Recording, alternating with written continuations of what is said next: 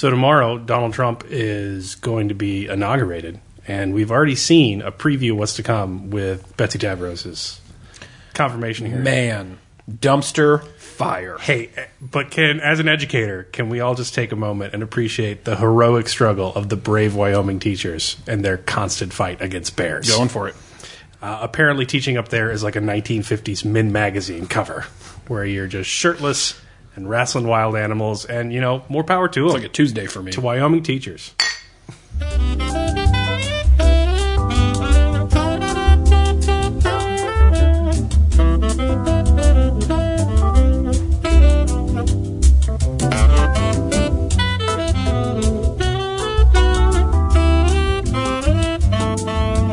Hey, welcome to the Mixed Six. I'm Caleb. I'm Spencer. This is a podcast where we drink six beers and have six conversations. Uh, you're currently listening to the pre party where we get everything set up for you. We're going to make this a separate thing now with some special music in between it, just for you. Uh, but anyway, uh, we just wanted to start off by saying uh, thank you to all of our Patreon backers. You A huge thank you. Fantastic. Yeah.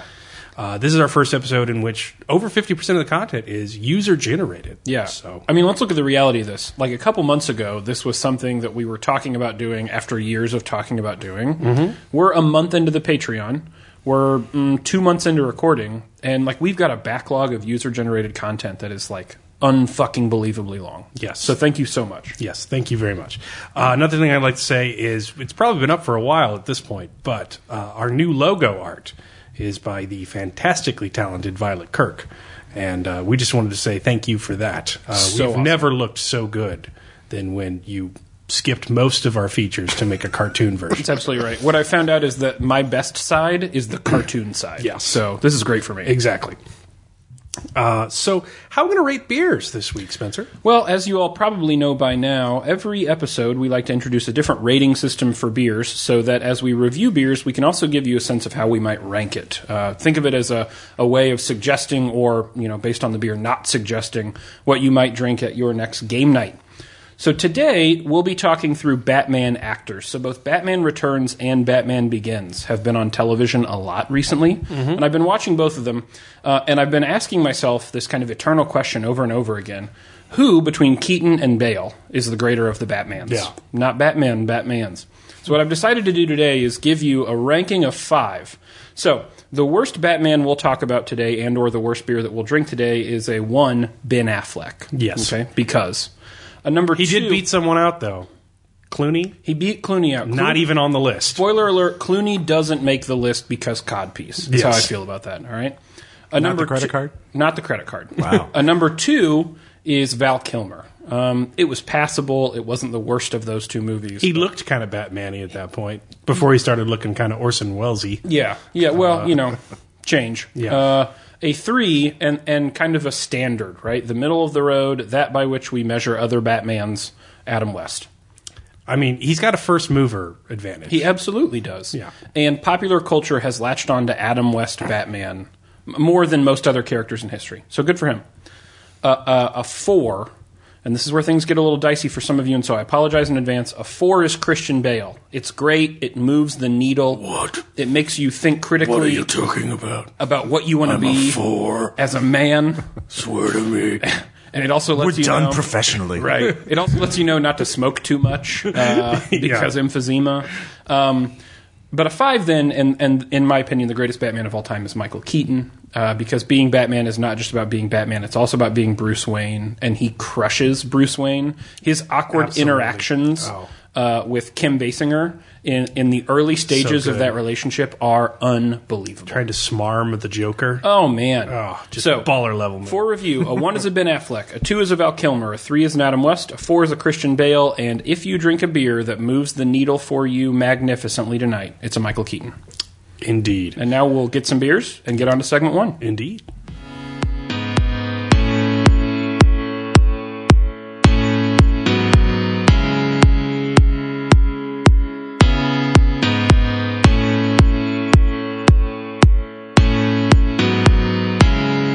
Caleb, beer one, what you got? I am drinking Urban Chestnuts uh, Count Orlok Black Pumpkin Ale, and I just got to say, points for uh, the branding on this because they got like a full blown Nosferatu Yeah, picture on that bottle. picture. and it is. It just. I mean, I just snatched that right off the shelf. Uh, it's gonna be a solid Adam West. Oh. it's good. Right. I am sort of trained to look for pumpkin based St. Louis based beers by Schlafly Yeah. because hard five. Right. Uh, but it's a three. It's Okay. I can tell some there's some pumpkin in there, but that urban chestnutty is, is like it's very much at the front end. This is an urban chestnut beer, and there's some pumpkin. Given that's an Adam West, you would say it's got some pow. or Yes, yeah, zing? it's powing you with the urban chestnut, Ah. and then it just kind of the credits are like also including pumpkin. Yep, uh, totally get as an extra. So uh, that's what I'm drinking. What are we going to talk about? All right, so topic one for the night, uh, we're going back to an oldie but a goodie, dissecting our fun.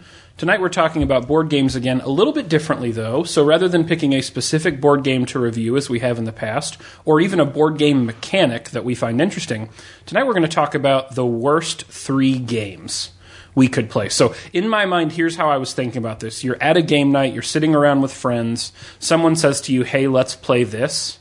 And you instantly tell yourself, if you want to be accepted in the group, you'll do it, but you'll go home later and cry about it. so that's what bottom three game is for me. How do you interpret this? Uh, I I interpreted it if like I knew we were going over to play that, I might be busy. Yeah. Uh, Sneaky. And we also uh, we also mentioned um, because you're like I want to be part of the group and I'm gonna and I I'm frankly don't have the cojones to like not be part of the group. I'm gonna go along Right. get along. But if I know on the front end what we're playing, I'm, Sure. I'm stepping out.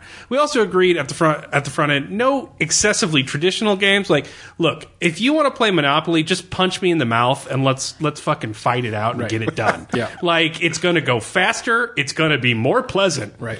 And frankly, it's more honest. Right. So let's just let's just finish it and move on. Like uh, it's it's too obvious to be mentioned. So Mm-hmm. uh, less than traditional family games, but also a game I really am not he- I'm not speeding over to your house to play. Totally fair. Yeah. Totally fair. So what's your number three? So my number three, and I have to admit that it's very possible that this is not about the game. It's about the two bad experiences I've had playing the game. But I can't separate these things because games. So my number three is Arkham Horror, which I know is probably not a terribly popular answer here. Oh God, But but uh, and so I I can, apologize. I can just see the bar of Right. the Patreon Right. dropping. I apologize in advance. Please, I have a, a number of other redeemable qualities. As you can probably tell, hopefully tell from the animated face, I'm at least animatedly cute. Um, but let me tell you why Arkham Horror made my list. So the first time we played Arkham Horror, um, it took us like six hours because we were constantly consulting a rule book, which which felt like a tome. Yeah. That's not a lot of fun, and it's not a good way to get into the game. Had my first experience with the game been my second experience, where you came over and functionally just walked us through the game, You need a GM. You need a it's GM. hardcore co-op conundrum. Yes, but that's the problem. So we're so behind the eight ball that when you come over to walk us through the game, it's the co-op conundrum problem. We're not even really doing the game anymore. Yeah. You're telling us where to move things and what the next action is. Understandable. So I'm fully willing to admit that this is number three on my list currently. Over time and play, uh, this game could quickly come off because I love everything about the idea. I love the universe. I just have not enjoyed playing the game yet. Yes. What's third on your list? Third on my list, um, and caveat on there, not because of a game design issue, because of a social issue that accompanies it. Yep. Uh, Catan. Whoa. So look, I did not get into board gaming with Catan. Right. I understand that's the gateway drug for most people. Yeah. Um, but with the exception of playing with you, which is the first time I played it, Which is also mind numbing to me. yeah. I just went straight to heroin, man, and Right. then. I tried weed. Right. Uh, it, it is uh, when I'm invited over to play it. It's usually by some couple that's like, "Oh, you're into board games, huh? Have you tried this new thing called Catan?" Yeah. Like they just like fucking blew my mind. I'm like, "There's an episode of fucking Thirty Rock about it. You're not edgy, And, mother- well, Parks and Rec, kind of. and everything. Like it's it's. The, I ran an academic bowl the other night. There was a question about it amongst like it's. I, I'm not against the game. It is a running joke in an entire episode of Big Bang Theory. is Except, what it is. yeah, I, it's. I'm not against the game. It is a well designed game, and it is an interesting game. But it's like sort of vanilla for this kind of like because we're playing weird games with marbles and stuff now. are, Like I need something harder to get my rocks off, and then Pun intended. yeah, and then secondly, uh, it, it every time I've been invited to play it, everyone's just been like, "Oh, we'll play a game, we'll play a Catan or something." Like then I'm like, "All right, yeah, we'll drink, we'll talk, we'll play Catan." But it's just like, "I'm gonna blow your. You think you're into games? You're over at your house playing Parcheesi." I'm like, "No, I'm no, I'm not. No, I'm I- literally I'm, not. I'm really not doing that." Uh, and they, they always think like I'm gonna blow your mind, and I'm just like, "Oh, No, no, I get that. That's fair. That that it never measures up to what probably it is sold as. Yeah, the there's nothing. of- It's nothing on Catan, but like, there's just I got this whole social stigma with it now. I get that. Uh, Well, so now that we've taken down two incredibly popular games to an audience of likely gamers, Yeah. the, the rest of this is only see how much money we can lose in a segment. That's right. Achievement unlocked. So number two for me, and I'm I'm curious if this is also on your list because you and I spent a lot of time talking about some ire for this game. Also a wildly popular game. So maybe this is just my hot take seg. Um, number two on the list for me is Cards Against Humanity. So here, here's what it is. All social issues aside, not that I can take the social issues aside on something like this, but if I'm just evaluating the game, here's the problem that I have with playing Cards Against Humanity there is some actual nuance in that game, mm-hmm. which is understand your audience at a really fundamental level to figure out what person at any given time, what one person at any given time will find funny. And I think there's something interesting and investigative about that, and it says something about your ability to be insightful and read people. The problem is that is not what happens in 99% of Cards Against Humanity games. It's a race to the bottom in racism, sexism, misogyny, inappropriateness. And not that those things can't be like oddly funny in the right setting and that there aren't spaces where sometimes someone plays something unexpected and you're like, "Oh my god, I can't believe you said that." And there's kind of a wow factor to it. But but all of the immediate nuance of figuring out how one might actually play the game is immediately shot to shit by the insanity of that play. It's my number one. Oh my god, I can't wait. Uh, I hate it so much. I'm busy. I have to wash my hair. I have literally anything else going on. Do not make me play Cards Against Humanity again. I needed a bookmark and something to prop up a table the other night. I picked my old Cards Against Humanity cards. Yeah. And they weren't nearby. I went into another room. I opened doors and drawers and, and retrieved them. Uh, I just can't do it anymore, man. The race to the bottom thing's a real thing. Also, the humor of the game is based off this sort of ironic disconnect of like, I am not this racist, I am not this sexist. It is there's this chicken crossing the road, unexpected element. That's the comedy of the game. Right. But the eighth fucking time we've played it, it's gone. We're just saying racist things off of cards and there's no humor to it anymore. I have the cards memorized. Right. I have the expansion cards memorized. 'Cause, again, the Catan problem. Everybody on freaking Earth wants me to play it. Absolutely. And furthermore, I have a selfish, uh, negative part of myself. The uh, the hatred comes from a far far less defensible part. In that, as a game designer, it infuriates me and makes so much goddamn money. Yeah. Oh, you stole apples to apples and made it shitty, like everyone already was playing apples to apples, and you got a billion dollars. Fuck. What am I doing with my life? I hate that this exists. Uh, you, the rage is producer Ross. You know that rage. You got to tamp it down because it's a, it's a bad, you know, envious thing, but it's there. Don't deny it's there. okay, so to talk about Cards Against Humanity, uh, I don't. I understand these visceral reactions to it. I've been fortunate that I've only played it like maybe three times, and it's all been with the RPPR people, and so I've never had to play it with people I don't know that well, Mm-hmm. and uh, and so one, I, I've also haven't gotten burned out on the cards. That's another thing. People use it as a fucking icebreaker. Yeah. Why, why is that the Don't do that. goddamn icebreaker? Don't do that because you know because you know the, that game could also be called Spot the Racist because Yeah. like that's the person who's not playing it ironically, and Yeah. now Yeah. you're around a table and you're looking at other people like don't don't make that and, joke and, anymore. and yeah, like I see randos playing at conventions that have never spoken to each other before. I'm just like, no. and they won't again. Yeah, exactly. Like, Yeah. And it's I did not have this reaction the first time I played it, the second time I played it, but at this point, never again. I have shit to do. Right. I'm gonna fake a phone call. So- I have to figure it out. Like, So it can't be one of my my things because I haven't burned out on it, but I never. I, I actually don't want to play it anymore because I like I haven't reached that point. I think I'm at the threshold right now. Right. So Oh yeah, live it up. Yeah, exactly. And to be also fair, uh, well, I think the people who make it realize that they don't deserve all the money they do and are spending it in great ways like digging giant holes. Right. Uh, to They also do some charitable work, Yeah. which again heart, hurts my envious "I hate you for making more money" Yeah. arg- than Sure, me argument. sure.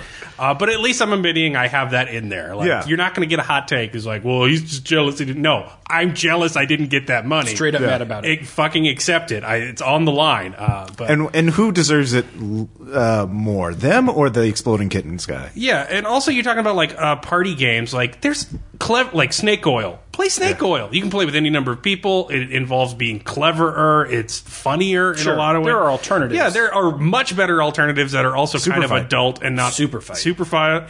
But yeah, no, not cards. So what's your number two? Now that we've just totally I'm sorry, I couldn't wait. I was no, so excited to talk no, about I know. Uh, Twilight Imperium. Oh, I thought that was going to come on the list. I'm busy and you're busy for the next 12 hours, and you're not going to finish. Have you played that it, game. Spencer? nope. I mm. avoid it for that reason. Oh my god, it's just ugh. We got through four turns. We played it for six hours once. We got it through four turns. I think the only time I've heard of someone having a complete game of it was because of the 2007 ice storm. When there- like power was out in Springfield, the roads were down. We were just hunkered down in whatever buildings had heat. And I think Dan and some other people from RPPR managed to finish a full It is game the antidote to despondence. over a matter of days. Oh you know. Like, like I'm not I'm not against it as a game design. I just you know, we talked about Alchemist being about the peak level of complication I am willing to handle, and then it manages that with an app. Yeah. Yeah. Twilight Imperium threw that app out the fucking window, and then it made it infinitely more complicated than even Alchemist, with like 82 win tracks and all these special. Oh my god, I just don't care. Oh, I- you like Civilization? Would you like to do it manually? No, no, I would not. It is a computer game for a reason. Oh God. Oh, I'm. Yeah, I have stuff to do. Yeah, I got in a car wreck on the way over there. Uh, I, I will fake a heart attack to get out of a Twilight Imperium game. Damn. So I've not played it. Uh, at, my number two is Cards Against Humanity. My number one, which you've already discussed yours at length and in vigor, might Yeah. I add. My, my number one is Risk, and I know we were trying to toe the line between non-traditional games and kind of where we ended up. Risk to me is outside of the non-traditional, or outside of the traditional. I'm not going to contest that. Right. Uh, because, yeah, a lot of people play it, and yeah, it's, you know, beyond the basics in some ways, but it feels like the most basic beyond the basic. But here's my thing about Risk. Um, if you asked me to play and I told you no because I didn't have the time, I'm lying to you. I do have the time. in fact, we play hours, we play games for six hours on the weekend, sometimes more than that. Yeah. I have played 10 hour strategy games with my father in law and loved every minute of it. Mm-hmm. Just none of those things were risk because I don't fucking care. That's two turns in Twilight Imperium. Okay, see, and that's why you've not sold it to me. Here is what I'm saying. Yeah. Here's the other thing I've learned about myself. For for however this may or may not be possible, I'm a bad dice roller, like terrible at rolling dice. Which is the entire game of Risk. Probabilities don't work for me. Um, uh, and so the notion that I would spend seven hours with some people just showing them over and over and over again that probabilities don't work in my favor. No, it's just punishment. That's not a game anymore. So um, I love games. I love doing a lot of things with games, and I love a lot of games. Don't ask me to come play Risk to you because I'm going to have to lie to you because I don't want to be honest to you. Yes. That's how I feel about Risk. That's fair. I'm going to go get a beer. Yep.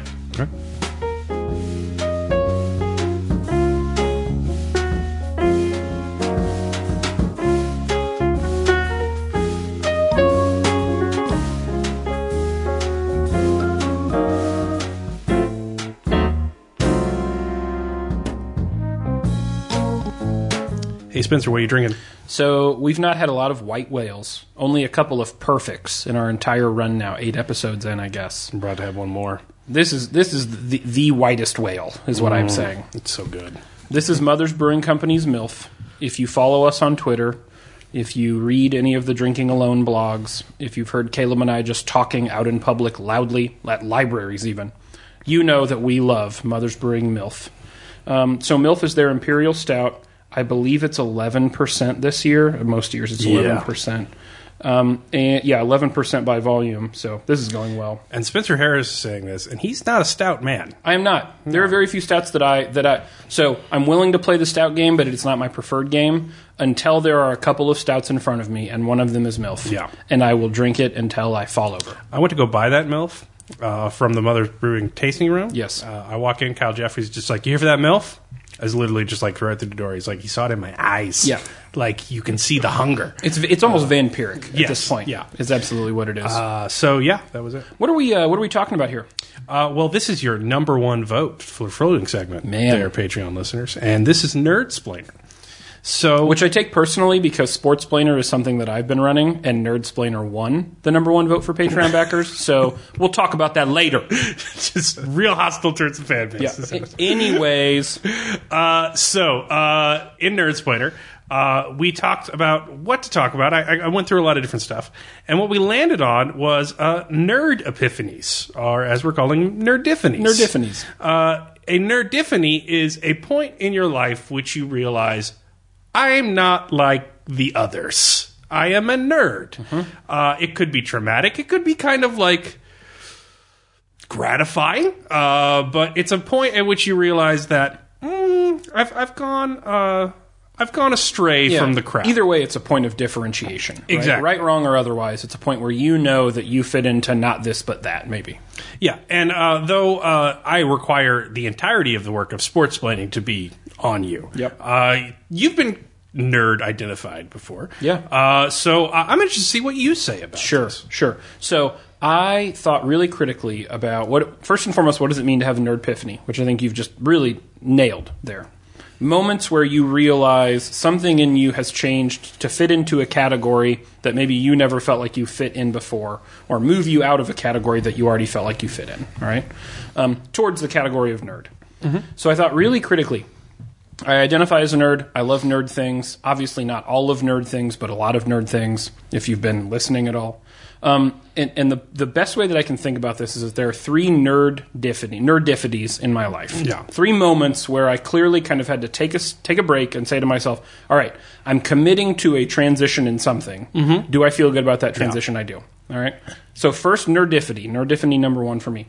Uh, when I got like like balls deep in Diablo 2 Lord of Destruction. I mean not like into it. I mean like hunkered over a compact laptop for 13 to 16 hours a day, exclusively grinding Mephisto runs. You were that kid taped to the ceiling in the LAN party. I was that kid taped to the ceiling at the LAN party. I um so first and foremost, Diablo served two functions for me. One, it was the first time that I that I ever had played a game uh, not really exclusively on a console at any length. Console Yeah. games were my jam growing up. I was an NES kid, a Super NES kid, a Sega, a Sega Genesis kid. Uh, video games didn't exist on computers to me. Yeah. like I tried. What was it? Myst at some point when I was like seven, and I thought, "What fucking drug That'll get you fueled- into it. Yeah, drug fueled exploration is this? When's Riven coming out? Yeah. And so so I didn't get it. So it was the first PC game that I played, and it's the first time I really got into something outside of a of a console. And there's just something very nerdy about moving from a console to a PC. That in and of itself is a transition in level of gaming to commit hard to a PC game. The, the second thing for me was that I formed a little bit of a community with, with some great people who you and I still know rather well. The Kevin Ellis, for example. Mm-hmm. We formed a really tight bond because he also would grind Mephisto runs Yeah. for 10 hours at a time. Oh, yeah. Uh, it- you know, and, and it became an opportunity for us to really learn about one another. And so there was this moment where in my life, you know, and I'm uh, 16 years old, I'm a sophomore in high school when I really get into Diablo 2, Lord of Destruction. I, I vividly remember buying the battle chest from Best Buy and then rebuying it a year later because mine had functionally worn out. Um, there's this moment in my life where I told myself, now I'm going to start making friends and associating with people because of this kind of niche interest mm-hmm. that, if discussed in a public way, seems kind of weird, and I don't give a fuck about that. so, nerd, nerdiphany number one for me. Nerdiphany number two. And, and this is going to sound weird given what we just talked about. Nerdiphany number two for me was Settlers of Catan because it was the first board game I played outside of traditional board games. And I thought, wait a minute, whoa, whoa, whoa. There's more here than just go around a board and count money. There Oh, are, yeah. There are decisions and choices that have weight and value. And Which is the value of that game. It's such a gateway into like, holy crap, multiple win conditions. All like, yeah, it's Absolutely. asymmetry. It's so great. So I was Just, that guy. I never want to play it again. No, I get that. I was that guy though who was going to you after I played Settlers for the first time and was like, dude, let me fuck your shit up with this board game, okay? And it was Settlers of Catan. Yeah. Um, the reason it was a nerdiphany for me twofold here. One, because it moved me out of traditional board games. Yeah. And I'm always I've always been a fan of traditional board games. Board games. Grew up playing Monopoly all the time in the game of life with my mom. So. Uh, was happy to find something that wasn't that stuff. But two, because that game, because it's a gateway, set me on a path to what other board games allow me to do these kinds of things, make decisions, weigh my options, barter, discuss. Um, and Not roll and move. not roll and move, right? Maybe have dynamic boards, right? Yeah. That change the the strategy of the game from from from play to play. Mm-hmm. So, big moment for me. It's the it, it's the thing that got me to my first game shops to look for expansions of Settlers of Catan and then look at the things sitting next to Settlers of Catan. Yeah. And you know, now you the three of us sit around and talk about RPGs, which is not something I would ever do, right? That that only starts with Settlers of Catan. Yeah. Right. Exactly. Third for me, and this one, this is a deep cut. Uh, Magic the Gathering is a nerdiphany. Uh, also, two reasons. One, because it comes much later in life for me. I didn't get into Magic the Gathering until I was in grad school, so I was 24 when I got into Magic the Gathering. And at 24, you very clearly know that Magic the Gathering is largely played by a bunch of like 10 or 11 year old kids, or at least that's what you think, because it's a card game. And then you get into it and you start spending all of your disposable income on it and you start hanging out at card shops and game shops and talking to people about other strategies and reading um, blogs about how to build the best decks with the cheapest cards. And come to find out a lot of your like 30 and 40 year old friends have been playing magic the gathering for 30 years. The Patreon bar is actually going up as you talk about this. yeah you're welcome by the way. Chops are being licked. so so what what this was for me so settlers of catan had kind of had some cutting edge like this is trendy board gaming so it's interesting. Magic was like wait a minute you're gonna you're gonna go in the face of time and you're going to commit to something that for the larger portion of your life has been exclusively identified to a subset niche nerd population. Yeah. and you're just going to own that. You're going to mm-hmm. put that on your fucking shoulders and give your money to that thing all right well then you're in and all of these things for me have been exploratory in nature. I'm learning something about myself. I'm learning about things that I like and don't like. But they've also been transitional, transcendental, transformative moments where I've told myself, I like more things than I thought I liked, even though those things might not fit in a category that I that I wasn't involved with. Yeah. Those for me are nerdiphanies. Okay, so I took a little bit of a different take on it. Sure. Um, so I kind of looked at the geek hierarchy, which is this thing online, and I don't ascribe to it, but it kind of alarms me that there is a geek hierarchy that you can put like Trekkies above furries and like call it good. And those are both above furries who write Star Trek fan fiction with furry Yeah, yeah, self yeah, and, and and I get it, but like it occurs to me that even among nerds and geeks, which is really a just obsolete term in the first place, which we kind of talked about with the geek social fallacies. Uh, it's really about a sense of like relative scale and contextual distance.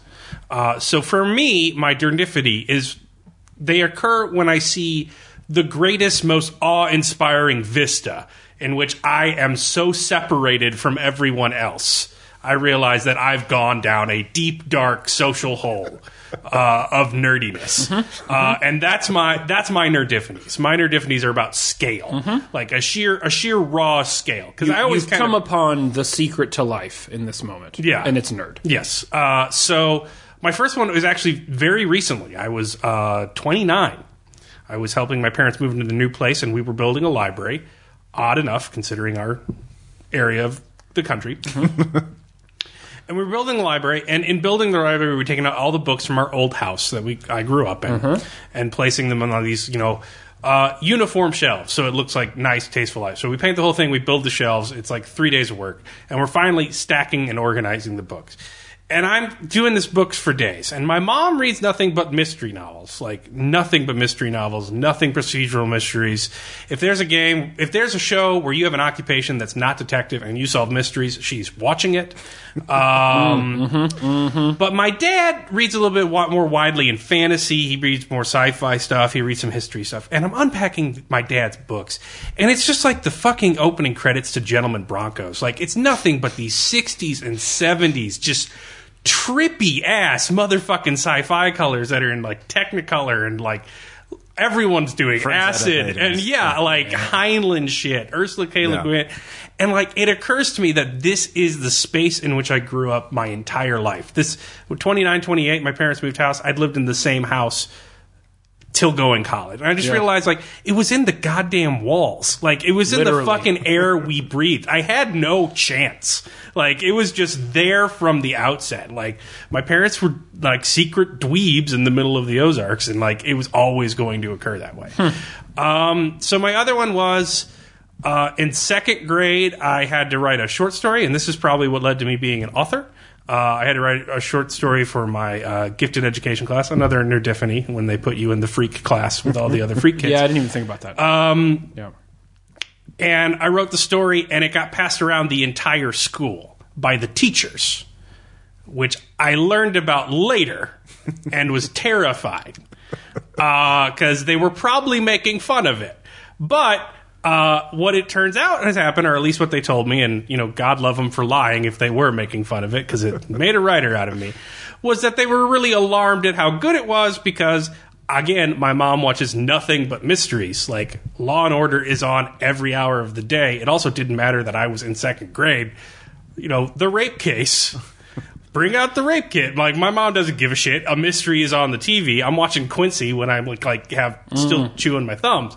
So it's like it was called the Crooked Man, and it was fucking intricate locked room shit. There were secret passageways. A guy like dropped a a gun of a caliber that was similar to the gun he used, but not the actual gun he used, and like all Already kind of- sounds more interesting than Law and Order. yeah, just because I'm just like that's what I thought was a story was. and like I don't read mysteries or anything, but I just kind of get the beats intrinsically, uh, and like that's another thing when I knew it was on because like all the other stories were like my dog ate a leaf and he was sad, but he's not sad anymore. And As a so- mystery novel, it would be Who Ate the Leaf? Yes, by the, dog did. Right. The end. Um, and then the last time was when uh, did you ever do accelerated reader in school?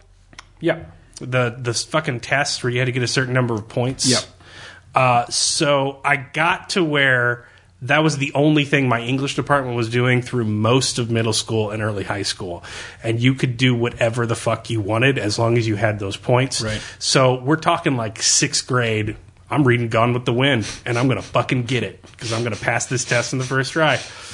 So I just burned through Gone with the Wind. I passed it, and she's like, "Caleb, why are you reading Animorphs books?" I'm, and I, I'm just like, "Bitch, I got points for days. You can't say shit. Like, if mm-hmm. you're gonna have to teach some fucking English if you want me to do anything, I'm gonna read some K. A. Applegate. Suck it." Mm-hmm. Um, and everyone else is like struggling with of mice and men. Is like, I read that when I was in 7th mm-hmm. grade. I don't give a shit. Like, I took the test. Like, I'm just trying to get all these fucking AR parts, A- and then I'm just reading comic books in class, and I realized, you know, far too late that that makes me a hated target to everyone around me. Yeah, that's the problem. is that sometimes you set yourself apart in the wrong direction. And that's the nerdiphany is that that I saw that I could get brownie points for being good at reading obscure novels you're not supposed to read at that age.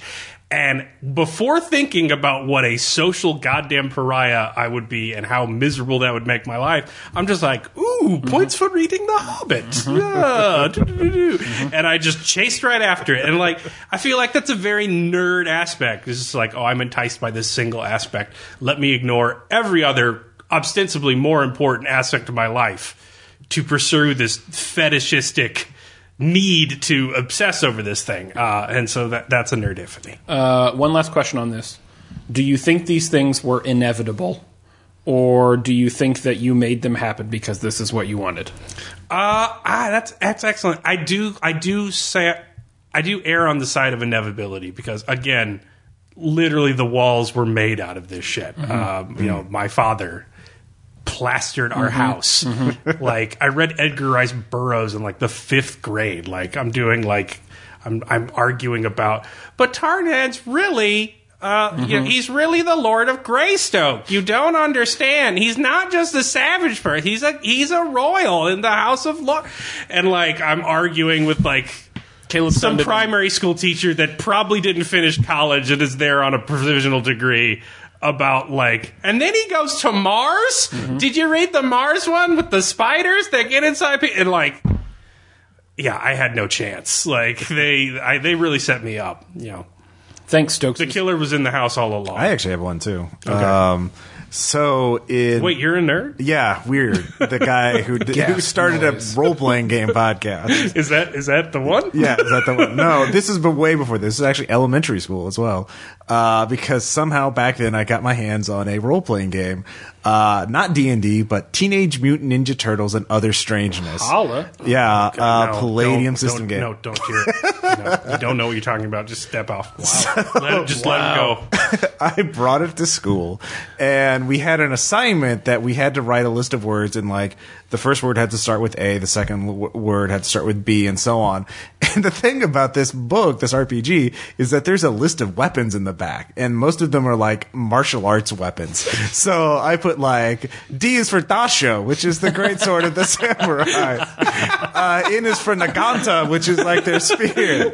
And you know, uh, How'd that go? that people just like what the hell like even the te- especially the teachers like i have no idea what any of those words are She's a mandated reporter, man. Yeah. You know? Somebody got called about that. uh well yeah uh, my parents were called but that was for other things Man, you so- guys both had, you guys had nerdiphanies in elementary school. yeah Oh, yeah. i had no chance I had some early nerd I was too busy being popular. Yeah. yeah Playing soccer. Well, fuck you, Spencer. I need another beer. Yeah, you do.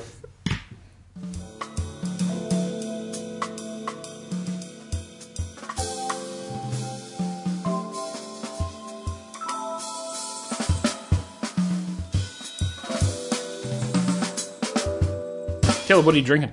I am drinking Unibroue's Blanche de Chambly.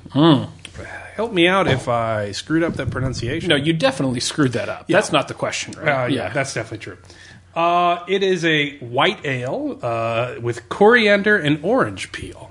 Uh, and it's a solid Adam West. Adam's getting a lot of play tonight. It's, it's a, I will drink it again. I would imagine that Adam West got a lot of play most nights in the 60s. yeah. Maybe into the 70s even. Mm-hmm. there was a nightclub uh themed after the 60s batman in san francisco Fuck you, seriously? yeah God, I mean, I'm guessing it's where, closed. you didn't have to say Yeah. in San Francisco. yeah, no, I got that.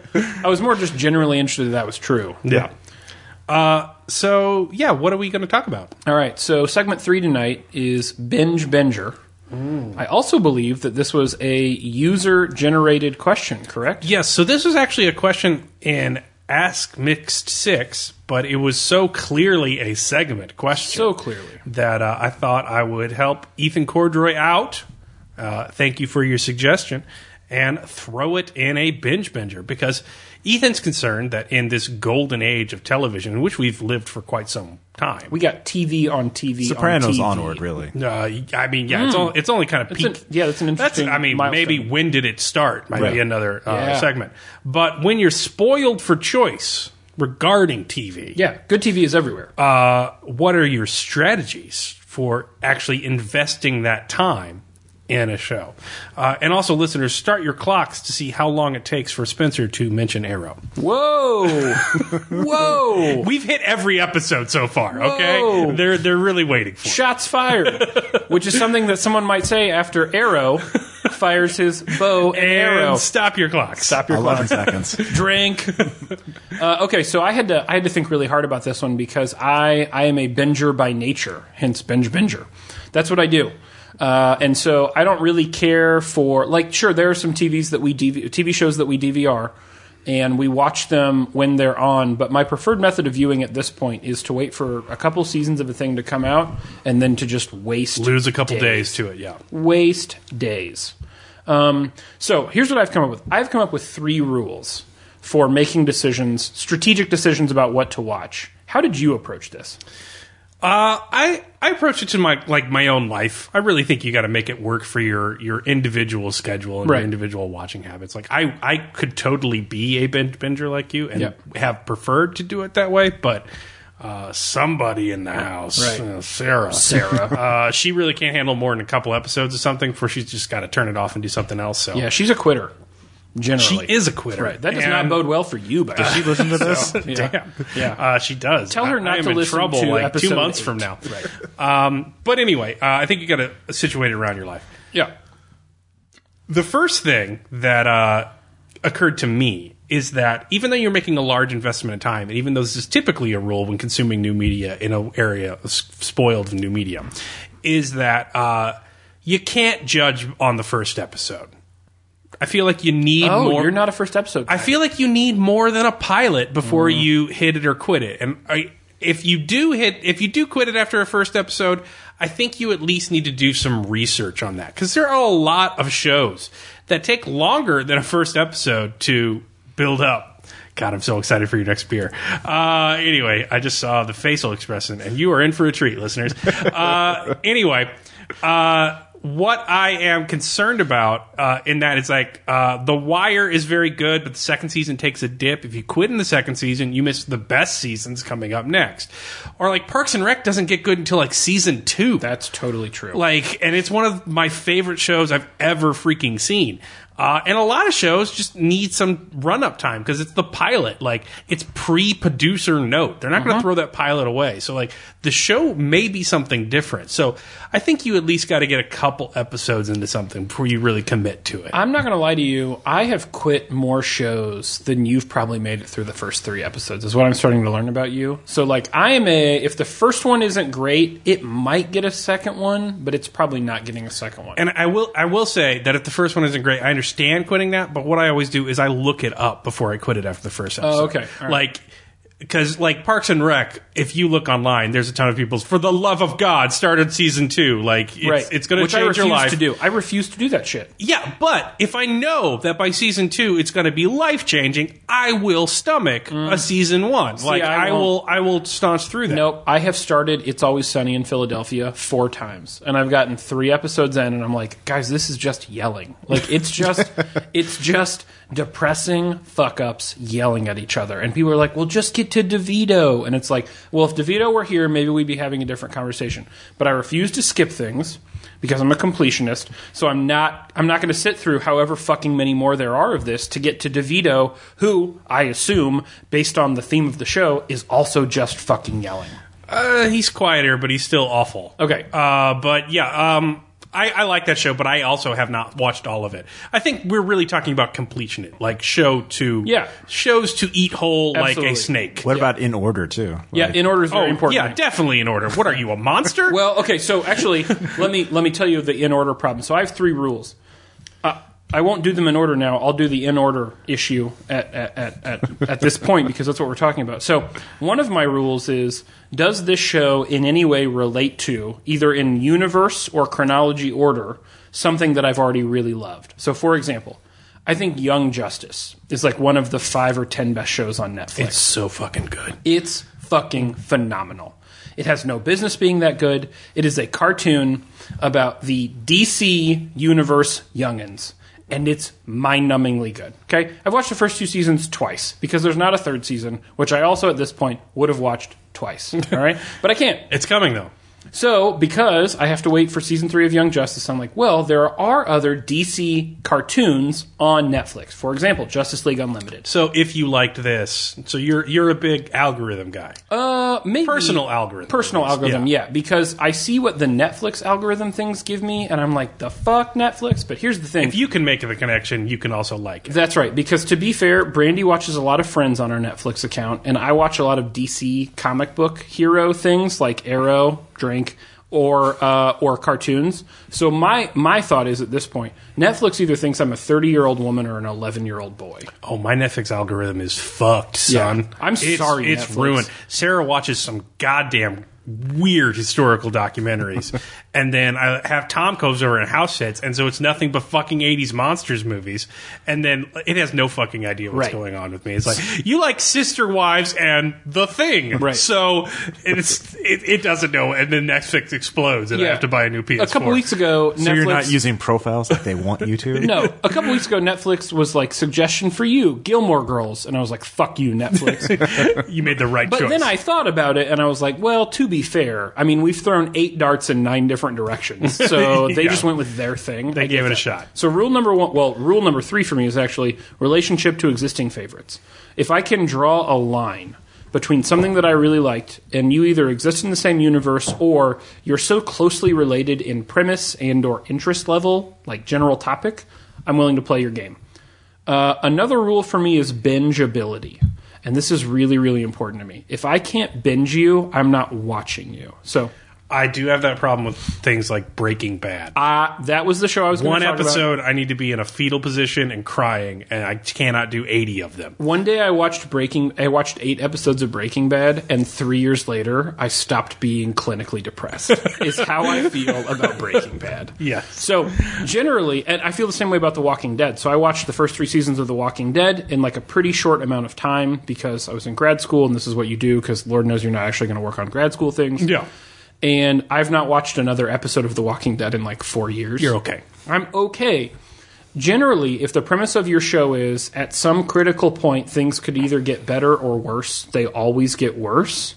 I can't watch more than one or two episodes at a time, and I'm not watching. I can't binge. That kind of touches one of my rules, which is all right, you're into it, you've given it a couple of episodes, and you've started enjoying things. Don't go all in yet. Because you're in an age of golden TV, and this might not be coming out right now. This Oh. might be out. You do research again. So you build some buffers. Well, you know what, man? Had fucking Netflix existed when Lost came out, I would have saved a lot of my fucking life. Mm, true. Like Or Dexter. You, yeah, you want to talk about yeah, you you want to talk about like, great first episodes, great first season. The first season of Dexter is like one of my all time favorite It is seasons of TV. untouchably good. I met my wife because of the first season of Dexter. Like it's it's great, and then it gets kind of shitty, and then it gets a little less shitty, and then it's fantastic again, and then it goes off the And then it goddamn Kicks rails. you in the scrotum. And then, you know, Lost, you start to think maybe they're never going to fucking figure this out. And you know what? There, it, had I waited a few years for that backlog, Right. I could have gone to Google and realized, yeah, they never figured They- that shit out. they quit and too. I could have saved myself a shit ton of time. Uh, so, like, you got to know when to jump ship. Like, True Detective season one, amazing. Perfect. I've watched it like five times. Perfect season I'll of say it right television. here. It is the most perfect, uh, with some exception for Stranger Things, which I've now watched four times. yes, yes. True Detective is the most perfect season of television I've ever watched. The first season, season. two, episode one. I knew it was time to leave. Yep. I knew it was like, oh wait, no, it wasn't about toxic masculinity and how it ruins your life. It just hates women. Yep. I will go elsewhere. You know what killed it for Uh, me at the beginning of season two? The the best thirty seconds in that whole pilot was Vince Vaughn doing something actory, and I was like, absolutely, You've not. made a mistake. Yes, no, no. Yeah. HBO. Um, so here's my only other rule: so bingeability, relationship. Don't commit too early. Right. That's one of my- I really like that uh, because I'm a. I'm gonna I'm gonna cut you after episode one if I don't like episode one. But if I like episode one, I've already signed up in my head for ten episodes, so I kind of like where you are on this. Yeah, if you're looking for my algorithm here, Yeah. you need to aim to make episode like three, four, five just fucking Just banging. really great. Just fucking banging. Love and that. that's when you can commit. That's when I'll commit to. Here's the only other rule that I have, and I I know that I'm a subjective creature because I'm a human. Uh, a lot of my choice based strategies around television are mood. So, do I want to watch something fun that I can have little commitment to? I can walk around the house, I can do other things, I can play with the dog. I want something in the background, like Justice League Unlimited, for example. Oh, I totally, Like, I'm totally with you. On I this. don't know, need to intimately know every detail of everything that's happening in Justice League Unlimited. Alternatively, uh, I just started Netflix's Travelers. I feel like if I miss something in one of the episodes of Travelers, six episodes later, shit's going to be really weird for me. And so, do I want to do something playful, carefree? I will put The Office on in the background for days or Parks and Rec and not give a fuck about the world. Or do I want something that I'm, I'm committed to? I'm going to put my phone away. I'm going to make sure that there's nothing going on around me, and I want to deeply engage with. I'm so with you on this. Yep. When I pick a show, it needs a physical space in my life. Absolutely. Is this a show I watch while I'm eating?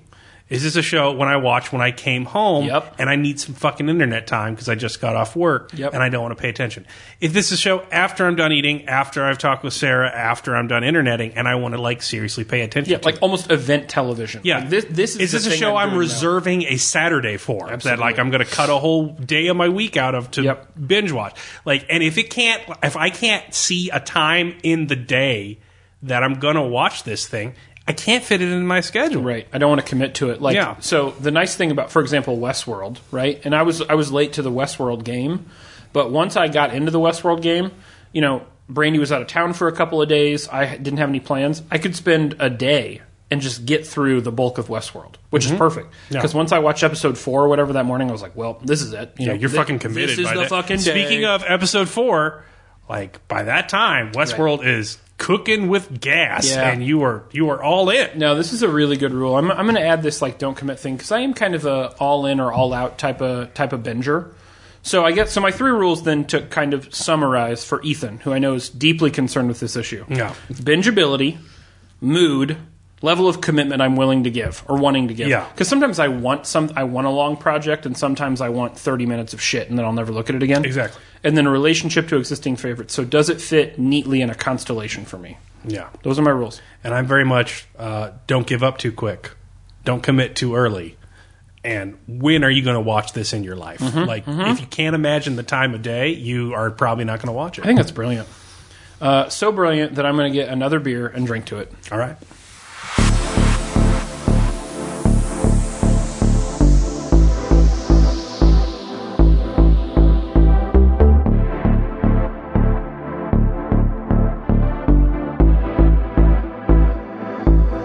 Spencer, what are you drinking? All right, hold on. That was a grimace. Okay. All right. This is a this is a collaboration between Two Roads and Evil Twin, which I feel terrible about because I'm about I'm about to to take down what I think are two. What, probably- what's the name of the beer? Really wonderful you, you brewery. skipped over the name of the beer. Yeah, it's it's the Pachamama Porter. Describe it. Okay, so here's what the can says. Here, here's the lie. Ale brewed with sweet potatoes, purple maize, and chili peppers. Which feels like it feels like, hey, I bet you can't. And then someone said, hold my beer and made this. So here's what I'll say about this. One, I wouldn't recommend that you drink it. It's uh, it's probably not a Ben Affleck for me because it's not like scraping the bottom of the barrel, worst thing I've ever tasted. It does have a distinctly not good Indian restaurant scent taste to it. so, so it is. That's not a one. It is well, no, because I happen to like the smell of Indian restaurants. I just don't want to But drink them. No, it has a not good Indian restaurant. Like a, it has the smell of a gross Yeah. health inspection. Not an Indian Problematic. restaurant I would go to. I think it's the sweet potato. Maybe it's an old version of this beer. I don't know, but it's a hard Val Kilmer for me. It's like you, so you look at the can and you're like, I don't know, it could be a good Batman. And then you watch the movie, you're like, that was a fucking terrible Batman. Is it like a kiss by a rose? Oh, I'm not bringing Seal into this, man. Absolutely not. And shame on you. Shame on you, Caleb. Uh, what are we talking about? Why choke this down? All right, uh, we are in Ask Mixed Six, uh, and Steven Lee asks. Caleb has made frequent reference to the gulf between himself ideologically and culturally and his community slash state. I don't know what you're talking about, Steven. Um, do you find it difficult living in a place where the consensus is far removed from your values? Have you considered moving to a city state country more aligned to you? Any thoughts on this topic would be interesting to me. And I thought you were quite eloquent in wording this uh, question, Absolutely. Steven. So uh, I'm excited to talk about it. I it. also want to say kudos to Steven. He interacts with us regularly on all forms of media, Yeah. uh, on the Patreon, on Twitter. and I- Conscientious patron. he really is, and I appreciate that. So thank you, A, for the interaction, B, Mm-hmm. for the support, and C, for this really wonderful question. I think this is interesting uh, and worth talking about having consumed an 11% beer. yeah. so so I'm, I'm, I'm going to kick it off then by saying, so, Caleb, you've lived in an area that probably for the bulk of your time here did not necessarily reflect your values. Uh, what's that been like? Well, I think the first thing we should talk about is why I live here, and I'd want to make it clear never a choice. Uh, Born in Missouri, family raised in Missouri. Uh, uh, Sarah said upon first meeting my parents, Where did you come from? the first time she came to my house uh, and saw, at like, say, the gas station, uh, Crazy Hicks, you know, catcalling her. Uh, and then they threw a Osama bin Laden themed condom at her. And that's basically my hometown. Uh, it wasn't used; it was still in a wrapper. So And ironic, given that, you know, birth control. yeah, Yeah. yeah. Uh, but yeah, so that's the kind of place I live, and it's not like my parents' Well, My parents are very good people. Again, Heinlein and you know Burroughs and Ursula K. Le The Guin all Stokes over seem great. One of the great misfortunes of my life is that you've met my family and I've never met yours. Oh, come on by anytime. We have a compound now. Uh, so Yeah, never mind. I'm good. uh, my dad is a leftist survivalist, and it's just unique to see him exist in the world. He's like, I'm really for social progress. Your dad Like- just got on a list. yeah. Uh, so never my choice. And then um, we aren't a well-to-do family, so I went to. Uh, I originally got into Duke, but we had some financial problems. Uh, so my plan to GTFO did not go through, uh, and so I went to the school where I could get the most money. Uh, that was nearby. Uh, I worked my way all the way through school, and then um, at that point, it became moved to an even more obscure community, even less attuned to my values, aka a military base, or stick around for grad school at that same school, uh, which I did so because I was with Sarah and I didn't want to lose that. And then after that point, Sarah was still in grad school, get a job nearby or lose the woman you love. Sure.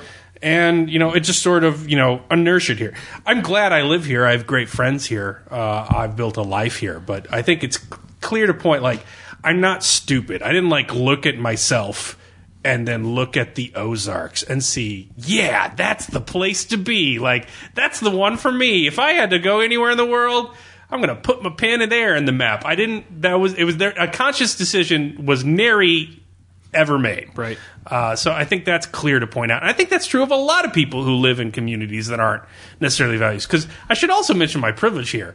I'm straight. I'm white. Mm-hmm. I'm male. Holy shit, this gets so much worse as a question. Like, this gets into some dark places. Absolutely. Yeah. You know, I, don't, I, I have a kind of a different rendering of the whole thing, which is interesting because I feel like we're so aligned on so many things, but this is a choice for me, which I guess is kind of weird. So um, I was in this community for a long time, and then I left this community, and I went I went to school outside of this community, and I actually went to Lawrence, Kansas.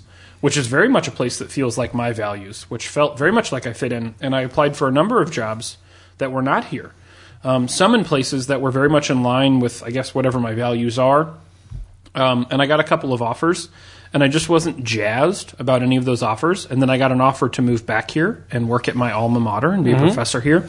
And like the whole idea seemed weird to me at first because when I was 20 and 22 and even you know into 24, the idea of being in this community was almost um, uh, it. I, well, it just didn't fit with me. I mean, I guess to, you know, to, to your point, it just felt like you know the community was going one way and I was going another way, and so the whole notion of coming back here was odd to me. Yeah. But I liked the job offer quite a bit. Bran you know, my wife grew up here for the most part, so she was not uncomfortable with the idea of moving back. And I, and I will say this: for as misaligned as I felt my values and community values were ten years ago when I twelve shit thirteen years ago when I moved here for the first time, and you were my RA nonetheless. Yes. I feel like that through the work of some really uh, great individuals in this community, there have been exceptional strides in pulling this community in a direction that it was not going, and for you know for some personal bias in a direction that seems more in line with some of my community values. Now, not all of them. I'm not crazy about some of the things that have happened in this in this city over the last couple of years, but I also think that this is a city more ripe to accept some of the things I wanted this city to accept 13 years ago when I got here than it ever has been. So, one of the ways, Steven, to answer your question is I can reconcile living in a community that probably isn't totally in line with my values. Two of the ways. One is not being spiteful or hateful about it because that gets you nowhere. Rather, accepting that difference is difference, and some difference I don't agree with, and some difference I do understand and agree with, and that's okay. But to be angry or bitter or spiteful about it gets us nowhere.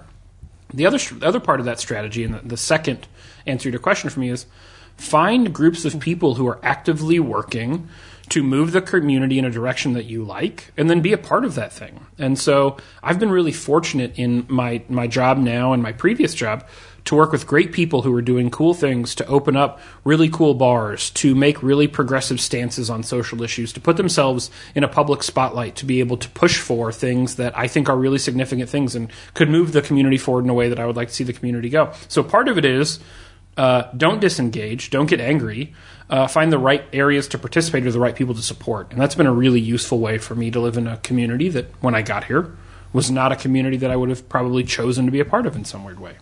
Yeah, and I can't put it all onto fate either. I imagine there's some element of me that wants to be here. Yeah. Or, or I, I mean, I at least like to think if I was really motivated, I could get out. Uh, but I mean, to be honest, like I've been in public education for over a decade now, and I don't think it's any kind of job any of my teachers or any of my friends would have ever placed me in after first meeting me. Um, high school and school was certainly not an enjoyable experience for me in any way, shape, or form. Um, and in a lot of ways, like I, I want to punch above the weight of like telling people where commas go. I want to I want to talk about some deeper. I want to have a podcast about beer and philosophy and Sure. shit.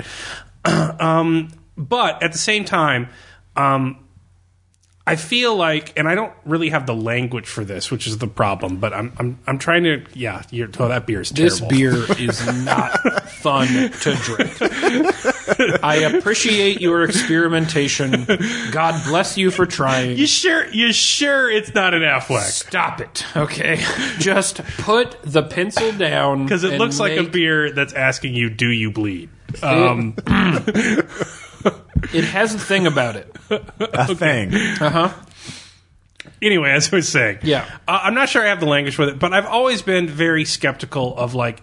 I guess what I'm seeing it online now is called in, internal immigrants. Mm-hmm. Like you're in a place that is not viable to you, and so you retreat. Right. Even if you can't retreat physically, you just cease engaging with it. Yeah. And I think one of the reasons I went into public education instead of academia, which I mean, I'm not tooting my own horn. I feel like I could have made it in academia. Sure. If I wanted to slug it out, you could have. Well, if you wanted to move constantly and Yeah. slug, and and that's just the nature of it. It's not a matter of like being good enough. Like uh, we're we're just- good enough. It's just do you want to you know play Game of Thrones Right. with a bunch of Yeah, it just it just 25 wasn't it wasn't a world for me. You know, professors. my problem my problem was it was high, it was it was a high level of self management, and Mm-hmm. frankly, I'm fucking terrible at that because you know what I could be doing other than writing uh, you know a paper for publication, playing fucking Destiny. Yeah, So, exactly. Yeah. Um, I, I will say this. So but I, I feel like I went into the public education sphere because like I was very concerned about like moving into that space, at least in any kind of way I could imagine myself operating in that space, Right. in like a creative,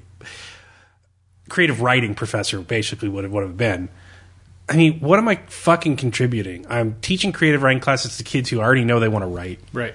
I'm teaching to kids who are already going to get into college, Yeah. who already have some probably good future to them. And I'm not saying a college professor doesn't have impact, but I am saying like it's not a trench. Like you're not life saving.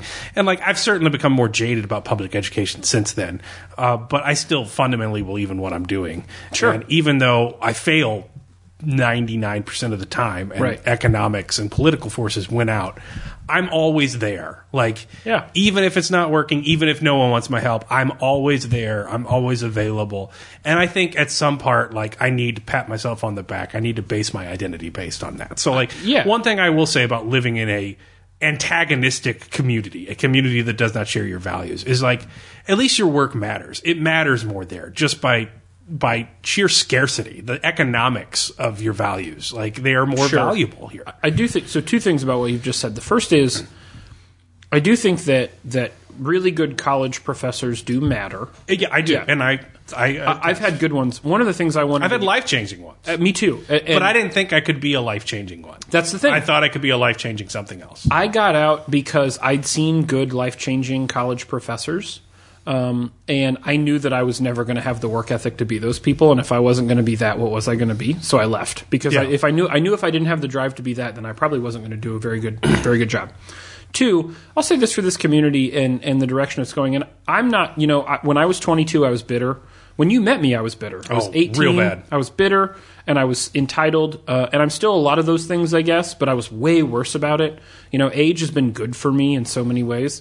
Um, I feel I feel some of those things still. I think all people do, but you know, last week one of our our local publication, um, Four One Seven Magazine, Yeah. which is a great publication, and Biz Four One Seven now their business publication. They hosted a, a Think Summit, which is a day day long compilation of TED talks, and they invited me in to moderate a debate between a progressive pastor and a former state legislator um, about about how to reconcile the relationship between church values and public policy. That is not a conversation that this community would have tolerated. I think 15 years ago. I don't think it would have tolerated it five years ago. No. And so I see these things, and I see I see these really prominent members of the community with some flagship standing, pushing towards change, uh, and, and and not change. Not that change is good or bad um, in either of those settings, but rather that there are people asking critical questions about the nature of community values. Uh, I, I think that's progress, and so participating in that, rather than being bitter, rather than being entitled, rather than assuming you're above the fray, Yeah. uh, is is a much better approach to reconciling how you feel and how you think the community ought feel. Yeah. Yeah. Fair? Agreed. Okay. You should get another beer, mostly because at this point I want to steal your beer so I have something else to drink.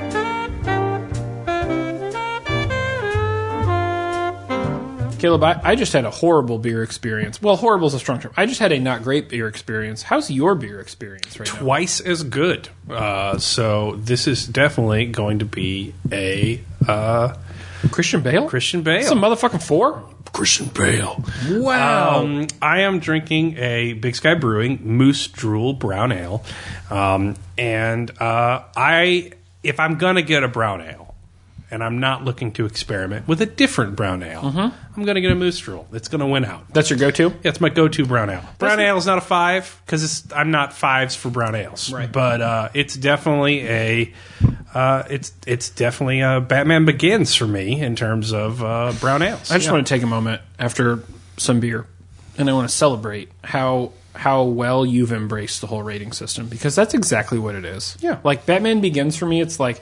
You know what? I just got home. It's been a long day. I want to watch a fucking Batman movie. Yeah. It's going to be Batman Begins. And if you just replace that sentence with, uh, you know what, I got a long day, I want a brown ale. Yeah. It's going to be a moose drool. Well, of course you replace the sentence. That's the point of the metaphorical yeah. rating Yeah, system, I- Caleb. I know how they work. You teach English? I just want everyone to know I know how metaphor Jesus works. Okay, tell your friends. Now I get why you wouldn't make it in academia. All right. Are we going to get bumper stickers? Caleb, he knows how metaphors work. Yeah, Caleb, metaphor. Um, okay, well let me let me talk a little bit about this next segment then. So we're back to pro drinker, and as you reminded me as we were prepping for this segment, the first segment we ever did was pro drinker. That was like 37 segments ago now. Yeah. In the course of this podcast, 40 segments ago. I feel like reminding us segments exist is going to be a running theme as the podcast continues. Oh, absolutely. We're not doing is. great things to our memory here. No, correct. Or livers. Yeah. Yeah. so we're doing pro drinker, and and tonight we're going to talk about shame beers. Yeah, this is sort of a fusion topic. Yep. So Adam L, uh, in suggesting a subtopic, suggested we talk about our top three secret shames. Uh, didn't want to go so deep into my browser history or anything like that. So to tone that down a bit, Joe DP in the same subtopic suggestions said top beer you're ashamed to say you like. So let's bring them together and let's do top three secret shame beers. Love it. I love it. I love exposing myself, bare life as it were, for all to see regarding alcohol. So here we go. He's I'm, taking off a robe in the studio right now, people. I am. I absolutely am. totally Buffalo. I am now. the- I am now around. Rose from the Titanic, while I talk to you about Corona. Silence of the Lambs. Oh, oh! I love Corona so much. I couldn't even call it a shame, but I want to hear this. I love Corona more than you love anything. Okay. A. Here's We've, my. we've drank a lot of Corona together. That's though. absolutely right. We have a because stupefying. of Corona is for getting drunk. So here's the thing: if you're a Mexican restaurant and you serve me a bucket of Coronas, you're my new favorite Mexican restaurant. Yes. But every time I order a Corona anywhere, but especially at Mexican restaurants, people look at me and they're like, "But we've got Dos Equis on tap. We have Tecate," and I'm like, "Oh, interesting," because I said Corona, motherfucker. Corona has become like the Busch Light of Mexican beers, and I don't understand that because I think Corona is the lifeblood of drunk. Okay, It's so good. now you bring me a Corona Light, you're out of my life for good. Okay. Fair enough. Yeah. But you give me a Corona with a lime, ball game. In fact, in grad school, I had a I had a group of friends who were just the greatest people. You know, the Zach Wagners, the Chelsea Grahams, the Mark Wanacotts, the Nathan Webbs of the world. You're all welcome. All right. And for those of you who aren't on Patreon, now you can support me. All right. we would plan entire days around getting our shit done on a Thursday. So on Friday, if we weren't teaching, we could go to a Mexican restaurant and sit outside and just order buckets of Corona. This doesn't sound like a shame beer so much as like an emphatic endorsement of Corona. So it's emphatic, but it's but but in in Which I'm behind. in Don't its- get me wrong. Right in its emphasis. All right. I recognize that I'm also drinking the thing that most people describe as Mexican piss water, yes. and, and that there are probably, in terms of quality, better uh, Mexican. There's no themed- probably. Right. There yeah. definitely all, are. all except for Land Shark. All of them are better. All right, Oh. I understand that. And yet, Oh there's man, I didn't even think about land shark. of course you didn't because it tastes like a buttery Corona, and no one wants that that. might be on my list though. Yeah. I like a good land shark. you like a good land shark until you throw up a good land shark with five. so the problem, so so for me, Corona is I'm all in, but I also understand every time I order it, people look at me and they're like, Corona, but there are so many better options. Okay, get, I just ordered a Corona. I'm not worried about better options, folks. All right, get your life right. All right. Uh, mine's going to be PBR. So look, I was unemployed for a minute there. And by a minute, I mean like two years. And I have tried every shit beer. Like I've I've drank Miller. I've drank Icehouse. Like I've been through the ringer. All right, I've had them all. Um, nothing is more drinkable, and nothing produces a less extreme hangover, a hangover that I need because I was unemployed for like two years, than a PBR. And I get that hipsters have stolen it from me, Actually, and PBR other working class blue collar people, but. Don't look at me like I got a twirly mustache and tight jeans on. I'm drinking it because it's cheap.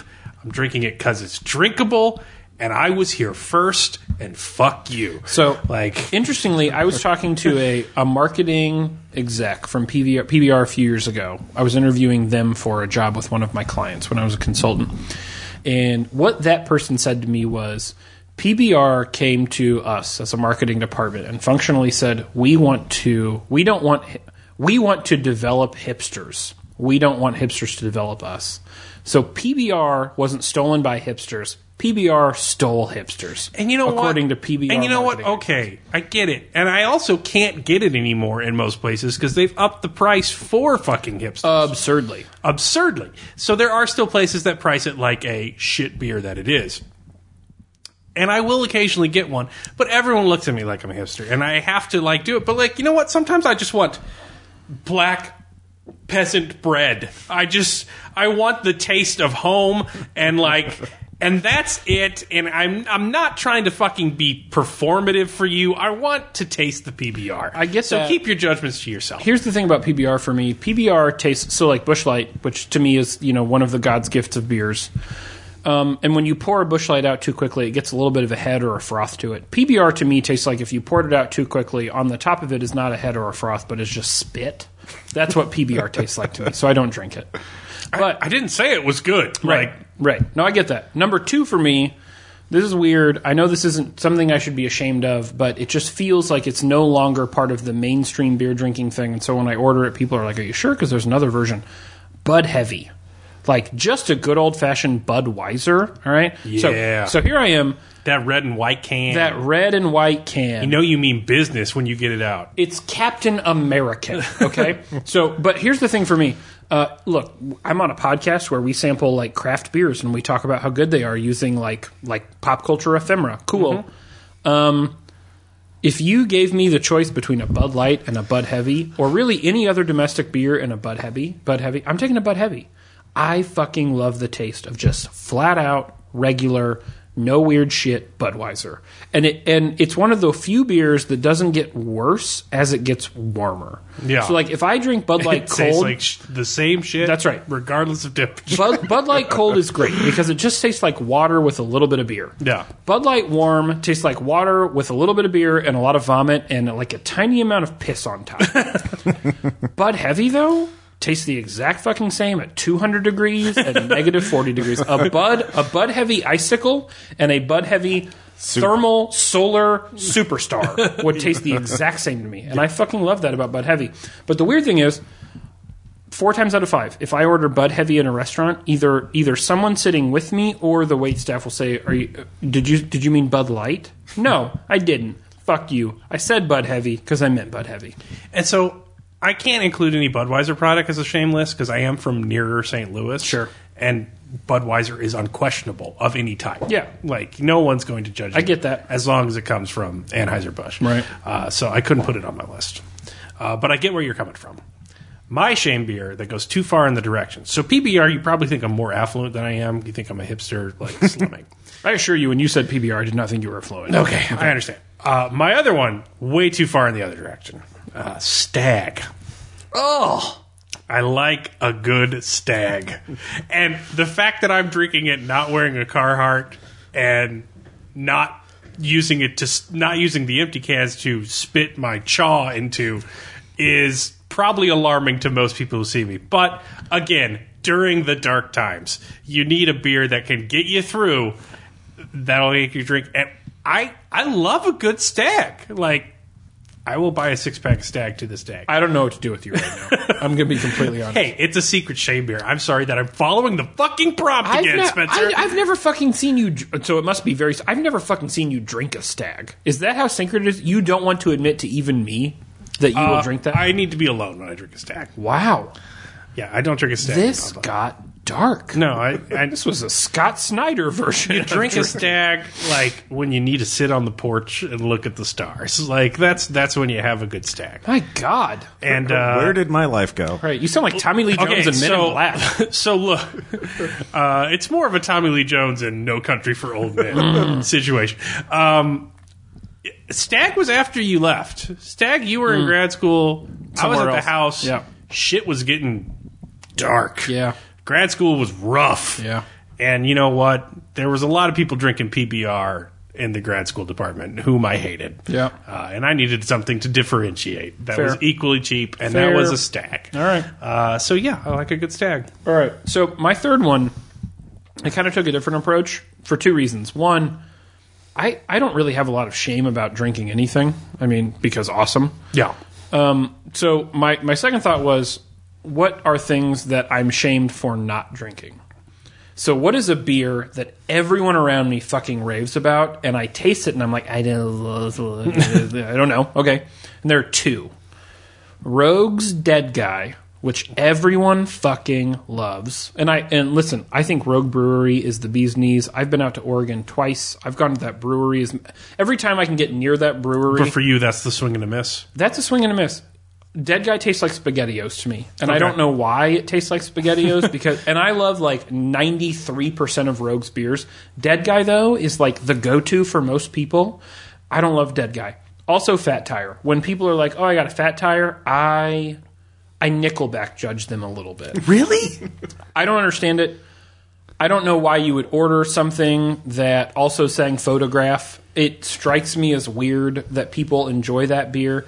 It also has a spaghettio flavor. Now that I say that out loud, I wonder like what's my aversion to spaghettios? Yeah, I mean, I really think that's the deeper cycle. But Rogue Dead Guy and spaghettios, we just nah, nah, never, never. Mm-mm. Man, I've had a lot of So- good, I've had a lot a lot of good nights at various places around the country, just defined by being Tuesdays, Yep. namely Fat Tire Tuesdays. Nope. Just th- so those are it's shames. solid drink special. Those are shames in the opposite direction for me. When I'm in a group and people are like, "Oh, I'll have a fat tire." Oh, I'll have a fat tire. I will say things like, "I'm not drinking because I'm on cold meds," because I don't want to admit to them. I'm pregnant. yeah, that, that that I can't do that right now. Okay, uh, mine is a beer that I drink. Uh, again, following the prompt. Um, but I love it a lot, and it, I kind of I'm shamed about it for the Catan reason. Because I don't think it tastes bad, obviously. Um, Summer Shandy, Leinenkugel Summer Shandy, Hey. a beer you absolutely hate, Abhor. abhor, a beer that I can cook with, a beer that I can drink cases of and be happy about. I mean, it's just refresh and lemonade. I drink a summer shandy and I want to be mowing a lawn. like it's just.